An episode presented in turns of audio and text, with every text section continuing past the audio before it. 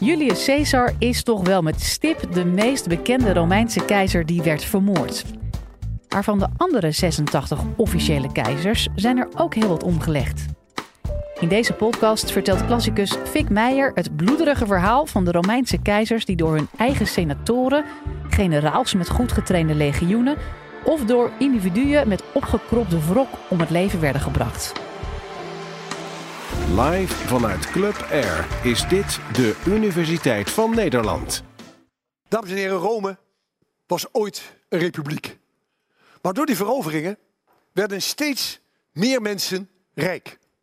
En de senatoren waren daar de grootste profiteurs van. En die senatoren gingen elkaar steeds meer beconcurreren. Met het gevolg dat de samenhang, senaat en volk van Rome, dat die geleidelijk aan verdween. En dat er een machtsstrijd ontstond binnen die senaat. En de hoofdrolspeler in dat verhaal, verhaal is Julius Caesar. Julius Caesar, jullie kennen hem uit de films, uit Asterix en Obelix. Jullie kennen hem uit de geschiedenisboeken als de man die op 15 maart, de Ides van maart, van het jaar 44 voor Christus werd gedood. En waarom werd hij gedood? Julius Caesar was de man die de Senaat steeds meer voor een voldongen feit had gezet en de Republiek aan het afschaffen was. Hij liet zich benoemen tot dictator voor een periode van tien jaar. Maar dat werd hem door velen niet in dank afgenomen. En het gevolg was dat in de Senaat in Rome ontstonden er plannen om hem te vermoorden. En er waren zieners geweest. En die hadden hem voorspeld, kijk uit voor de Ides van Maart. Maar dat deed hij niet. Caesar was nooit een bange man geweest. En Caesar ging naar de Senaat en daar wordt hij dan aangevallen door de senatoren. En Caesar is volgens de overlevering dan waardig gestorven. Hij trok zijn toga over zijn hoofd, trok zijn toga over zijn voeten, terwijl 23 dolksteken een einde aan zijn leven maakten. En hij zou ook nog gezegd hebben, gevraagd hebben, ook jij Brutus. En toen blies hij de laatste adem uit. Door Caesar ontstaat er wel een nieuwe situatie. Want na zijn dood komen de republikeinen terug. En de republikeinen denken, wij kunnen weer de republiek herstellen. Caesar is dood. Maar Caesar had een aangenomen zoon, Octavianus. En had een militair, Marcus Antonius. En nog anderen die de erfenis van Caesar wilden voortzetten. En wat gebeurt er? Er ontstaan allemaal twisten tussen senatoren, republikeinse senatoren en de opvolgers van Caesar. En die winnen. De republiek is verder weg dan ooit. En uiteindelijk krijgen ook de heren die de republikeinen verslagen hebben ruzie. En wordt Octavianus wordt machtig. En dan komt er iets aardigs. Octavianus zegt altijd, ik heb de republiek hersteld. Iedereen wist dat dat niet waar was. Maar hij deed het buitengewoon intelligent. Hij deed het zo dat hij alle republikeinse functies in zijn hand verenigde. Hij was ieder jaar consul. Hij was eens in de vijf jaar censor. Hij had de bevoegdheid van volkstribuun, alle functies. En doordat dat die allemaal in zijn hand waren, kon hij doen wat hij wilde. Hij was de man die dus definitief een einde maakte aan die oude republiek. Maar je moet hem één ding nageven. Hij was misschien niet de dapperste krijgsheer, maar hij was wel een voortreffelijk organisator. Als er in die tijd treinen gelopen zouden hebben, zouden ze gegarandeerd op tijd gelopen hebben. Want hij was echt een regelaar bij uitstek. En hij maakte ook vrede. De Pax Romana, de Romeinse vrede. De vrede van Augustus. En dat is wel belangrijk. En hier zien we het vredesaltaar. Het altaar van de vrede. Want hij dacht, nadat hij teruggekeerd was in Spanje en daar nog een gebied veroverd had, nu is het Romeinse Rijk tot rust gekomen. De tweedracht is weg.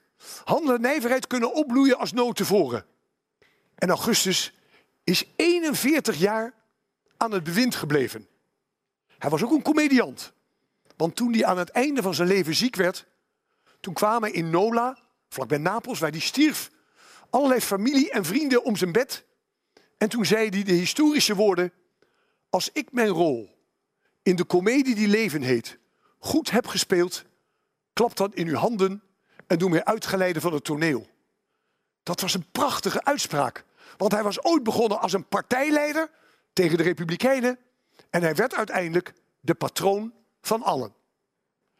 Hij ging op een zeker moment ging hij dood. Zoals ik net beschreven heb. Maar hij had geen zoon. En hij adopteerde dus een andere man. En dat was Tiberius. Hij was getrouwd met Livia. En Livia had uit een eerder huwelijk Tiberius meegenomen. Een oude, nukkige man.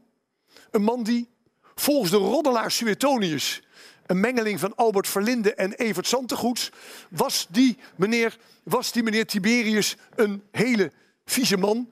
Hij deed het met hele kleine jongetjes, maar was geen slechte keizer. En hij stierf uiteindelijk rustig in bed.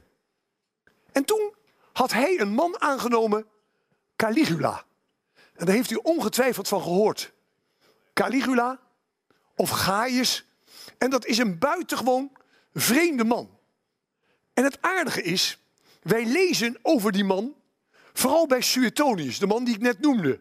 Die heeft van die smeuïge verhalen over de keizers. En dan moet je je altijd afvragen, zijn ze waar?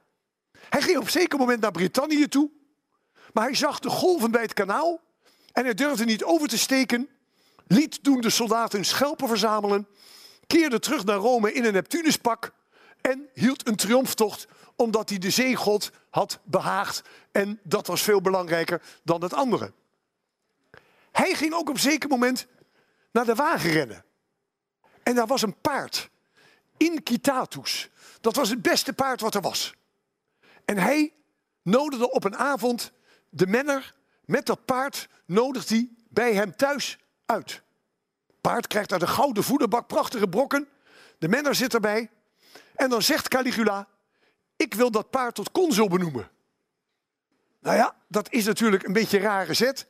En of het ervan gekomen zou zijn, weten we niet. Want voordat het zover kwam, werd Caligula vermoord. De roddels over Caligula zijn heel erg.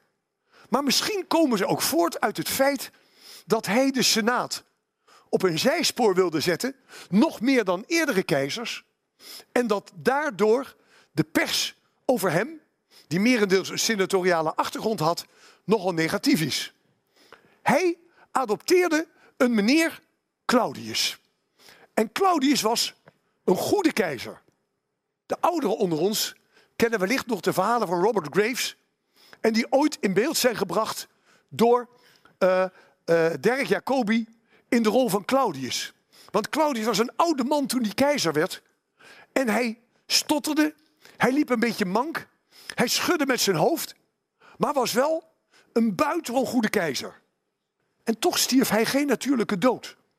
Want hij had één probleem. Hij was niet opgewassen tegen de vrouwen. Hij heeft vier huwelijken achter de rug. En de laatste heeft hem het licht doen ontgaan. En dan komt, en dan komt de keizer Nero. Nero, die kennen we allemaal.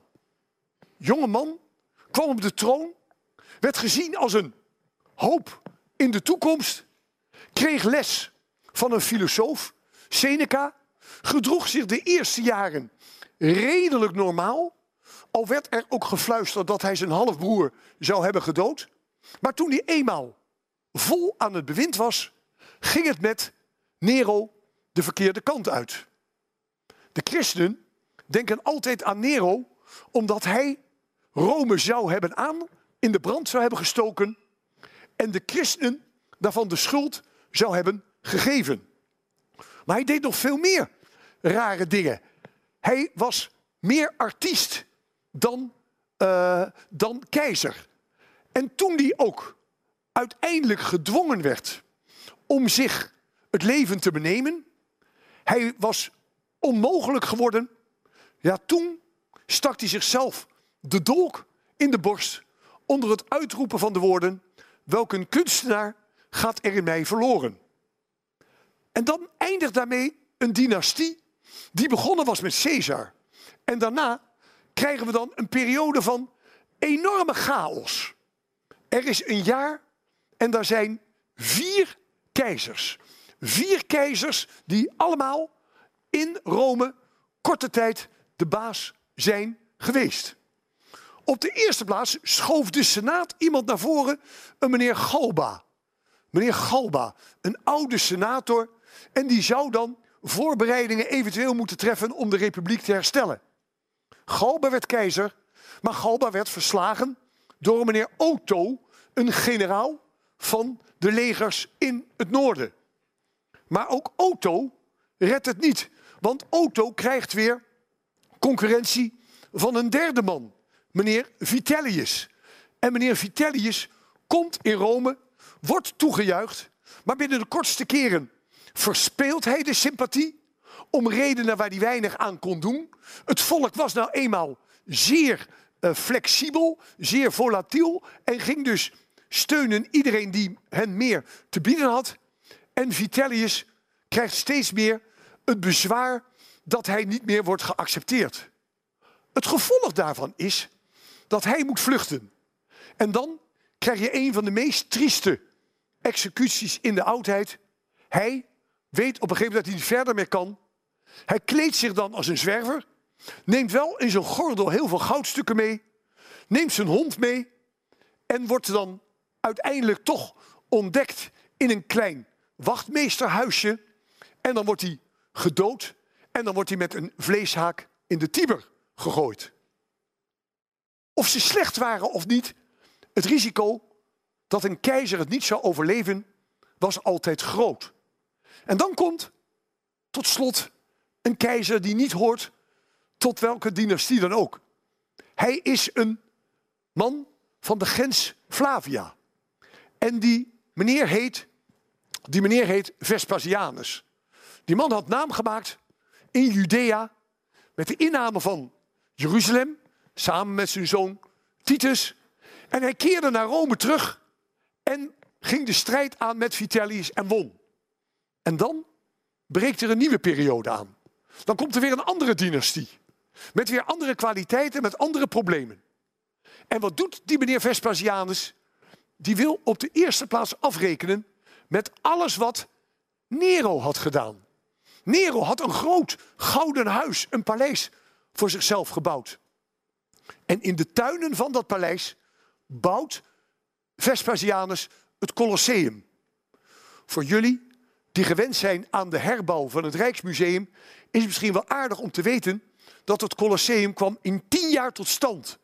Een enorm bouwwerk waar 50.000 mensen in konden. En die Vespasianus die deed dat in die tijd.